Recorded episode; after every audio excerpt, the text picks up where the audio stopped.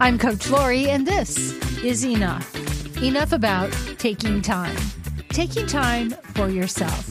Every time I do a post on Facebook, many, many women go, Oh, it's so hard. When I do a post about invest in you, so many women say it's so hard. And the truth is, it is hard. If you're a parent and you have kids at home, if you are a caretaker for a spouse or even for a parent, it's really hard to get the time. If you have kids at home, you're modeling for them not to take time for themselves, not to ever put themselves first. And yet, what do we want for our kids? We want them to take time for themselves. We want them to nurture their body. We want them to value their time.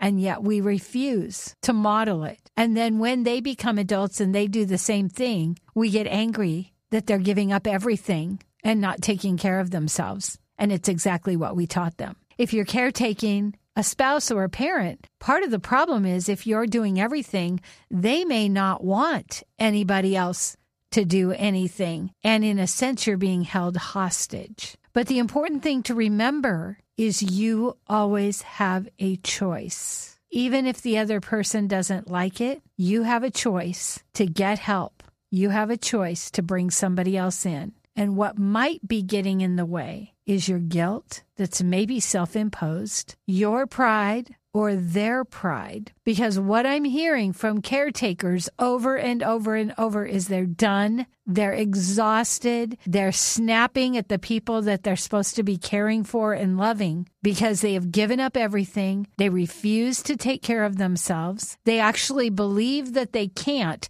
that nobody could possibly do what they do, and they're stuck in a vicious cycle. One of my clients was a doctor who was falling asleep on her way to work and her way home. She was exhausted. She couldn't get eight hours of sleep at night because she had so much to do. I said, Well, can your kids do it? Oh, no, they don't know how and they won't do it right. Could you hire someone? Oh, no, I don't have the money. And so she believed she had to do it all. And I told her, if you were my doctor and you were falling asleep while talking to me, that wouldn't make me trust you. Sometimes we have a belief that we are the only one, that we have no choices, that nobody can do it, or that we have to do it a certain way and it has to be perfect. So if you are exhausted, if you're wasted, if you're treating the people you love badly and you're mad at them because you have to take care of them, it might be about you. I know it's hard. I believe you that you feel like you have no options, but you do. There is help and there is support. But the problem might be you won't let go of the way you think it has to be done. You might have that incredible hope that tomorrow will be better, that tomorrow they'll be healed,